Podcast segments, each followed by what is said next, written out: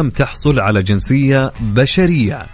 اليوم نتحدث مع الدكتورة عالية عمر باحنشل، خبيرة الذكاء الاصطناعي وتحليل البيانات، هاتفيا من الرياض، حول أهمية الذكاء الاصطناعي في مشروعاتنا. مرحبا دكتورة عالية في مكس بزنس. أهلا مرحبا بكم، كيف الحال؟ شكرا على الاستضافة. حياك الله يا دكتورة عالية، وهلا وسهلا ومرحبا.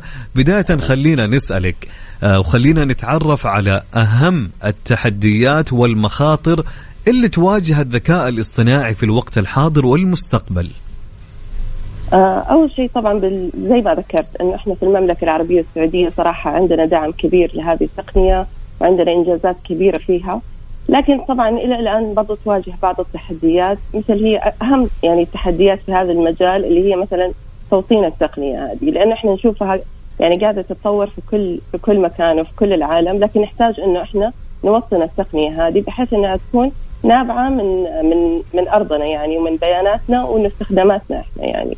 كمان من ال من ال من التحديات أيضا اللي هي تنمية الكوادر، يعني تنمية الكوادر في هذا المجال، لأنه المجال هذا متشعب كثير وفي في تخصصات مرة كثير ويدخل في تطبيقات مرة كثير، فنحتاج جميع المواهب وجميع القدرات في هذا المجال. وكمان أيضا تهيئة المنظومة الكاملة والبيئة الكاملة التي تقدر تستخدم هذه التقنية، وكمان أيضا توعية المجتمع بهذه التقنية يعني. أو الحمد لله إحنا قاعدين نشوف يعني زي ما ذكرت كل الإنجازات هذه قاعدة تعالج هذه التحديات، والحمد لله قطعنا فيها شوط مرة كبير، وإن شاء الله بإذن الله القادم حيكون بإذن الله حيكون كمان بشكل أفضل. شيء جميل، بس خليني أسألك، أنت قلتي توطين آه المجال هذا، ما تشوف أنه من المبكر الآن الحديث عن التوطين، خاصة هي يعني تجربة جديدة إحنا في عالمنا العربي الذكاء الاصطناعي، ولا كيف؟ وهذه أيوه، لأنه هذه واحدة من مشاكل هذه التقنية، التقنية هذه مشكلتها أنه ما نقدر نستوردها من الخارج، لأن هذه التقنيات تبنى من نفس بيئة البيئة الثقافية ومعتقدات يعني من من ثقافة البلد، من بيانات البلد، من كل شيء لازم تكون نابعة من نفس ال...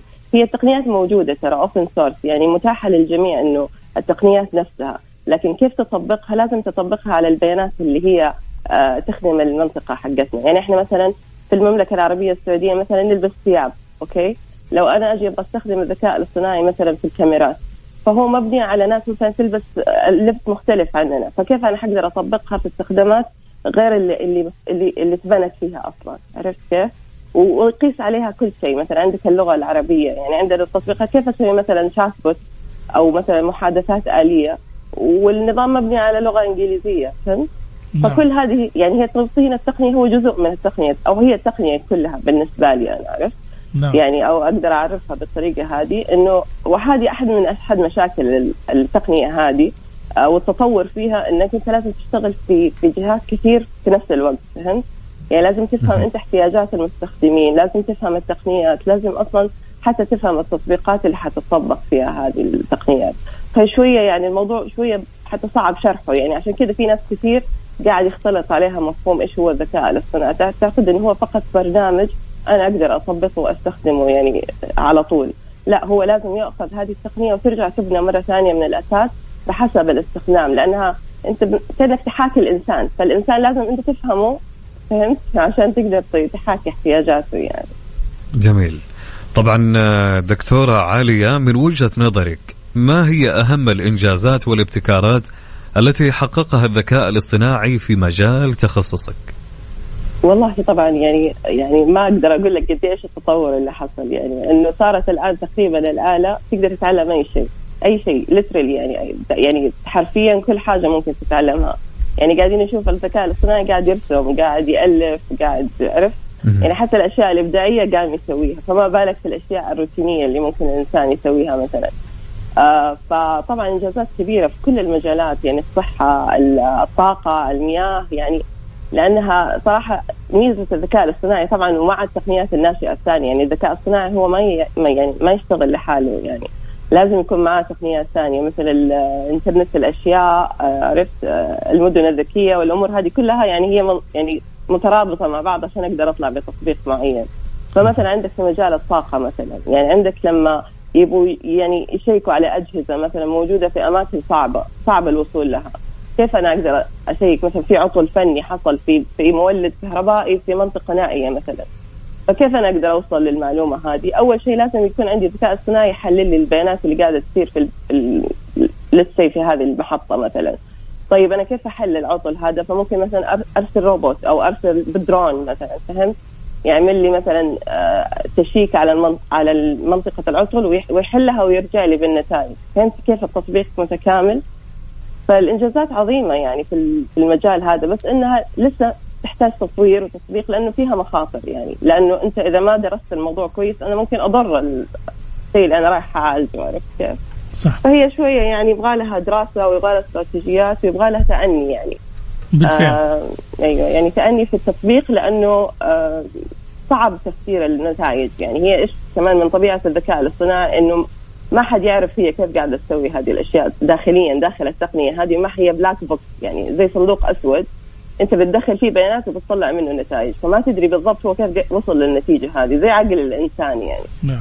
هل أنت تشوفي دكتور إنه ممكن إحنا يعني نحتاج إلى ميثاق شرفي لاستخدام الذكاء الاصطناعي بحيث إنه يكون يعني أساليب الاحتيال أو أساليب يعني استخدام غير مشروع للذكاء الاصطناعي مثلا؟ تأكيد هو من أساسه. أنا صراحة من الناس اللي زي ما يقولوا أدفوكيت أو إني أنا أتكلم في هذا الموضوع آه اللي هو ال ال يعني trustworthy يسموها أو العدم الانحياز يعني في هذه التقنية، وفي نفس الوقت اللي هي كيف تكون موثوقة هذه التقنية. حوكمة حوكمة التقنية هذه من أساسياتها، يعني إذا ما في حوكمة عدم استخدامها أفضل، لأن كيف أنت تستخدم سيستم أو تستخدم نظام ما يكون عادل. تخيل أنت مثلا مرضى داخلين مستشفى ما أقدر أدخل اللي مو مو دع... اللي مو تعبان قبل اللي تعبان، فهمت؟ يعني حيكون فيها ظلم للبشر إذا أنا ما استخدمت فيها ال... يعني فهمت اللي هي العدالة، وإني أنا استخدم إني عارفة إنه هذا ما هو في تحيز أو يعني كثير كثير أمور لازم تأخذ بالع... بال... في الحسبان قبل تطبيقها في أي شيء فعلا يمس الإنسان يعني. فطبيعي الحوكمة ومهم جدا. الحين الأمن السيبراني أيضا يستخدم الذكاء الاصطناعي في زي ما قلت إن عمليات الاحتيال، يعني عندنا ناس إحنا كبار في السن كتير يعني مهما مهما حاولت وعيهم في موضوع الاحتيال ما راح يعرفوا، لازم يكون في أحد يحميهم، عرفت؟ فممكن أنظمة زي كذا تساعدهم مرة كتير إنها مثلا تخفف من الاحتيال، تخفف من ال... كل الأمور هذه اللي قاعدة تحصل، يعني إنه هذه بيصير بتصير للكبير وللصغير وبكل الأعمار يعني. فطبعا التقنية هذه بالأمن السيبراني مع ال... مع الذكاء الاصطناعي يحمي كثير من الأمور هذه طبعا. جميل. دكتورة عالية، كيف هي رؤيتك وتوقعاتك لمستقبل الذكاء الاصطناعي ودوره في تغيير العالم؟ والله يعني يعني يعني أنت تسمع ناس يمكن آراء كثير عن هذا الموضوع، ناس بتخوف وناس صحيح. بتخون وناس في كل شيء. أنا وجهة نظري إنه هذه تسخير إلهي صراحة، يعني هذه نعمة إلهية مسخرة لنا إحنا كبشر جاية تساعدنا، لأنه يعني الحياة البشر كل ما لها قاعدة تتطور وقاعدة تتعقد، وصار حتى الإنسان الطبيعي مو قادر يواكب. أنت شايف حتى السوشيال ميديا كيف صارت سريعة، شايف الحياة كلها صارت سريعة، الجودة ما عادت موجودة، عرفت؟ يعني حتى الإنسان العادي ما صار قادر يقدم الخدمة بشكل عادل لكل الإنسان. وجود هذه التقنية حتساعدنا كثير، عرفت؟ يعني حتقدم التقنية هذه بشكل عادل، حتعطي هذه التقنية لكل أحد، الكبير الصغير، اللي عارف اللي اللي مو عارف، فهمت؟ يعني ليش أنا أعتمد على على قدرات الناس اللي مختلفة يعني، فهمت؟ فأنا أشوف الذكاء الاصطناعي هذه نعمة، لكن طبعا أي أي تقنية في الدنيا ممكن استخدامها وممكن آه يعني يحسن استخدامها. وكل ما أنا أتهيأت من الأساس إني أبني التقنية هذا بشكل صحيح كل ما أنا قللت مخاطرها، لكن لما أجلس أغذيها أغذيها إنه أنا بمخاوف وأنا أقول هذه حتخرب لي العالم وأفضل بعيد عنها وما أتعامل معها، وبالجهة الثانية يمكن الناس ما هي كويسة اللي صراحة قاعدة تطور التقنية هذه أو نماياها ما هي كويسة. نعم. أكيد أكيد حتوصل لشيء مو كويس يعني. طب خلينا أشارك بشكل سريع دكتورة، الوقت أدركنا. هل يمثل خطورة مثل سرقة الوظائف الذكاء الاصطناعي؟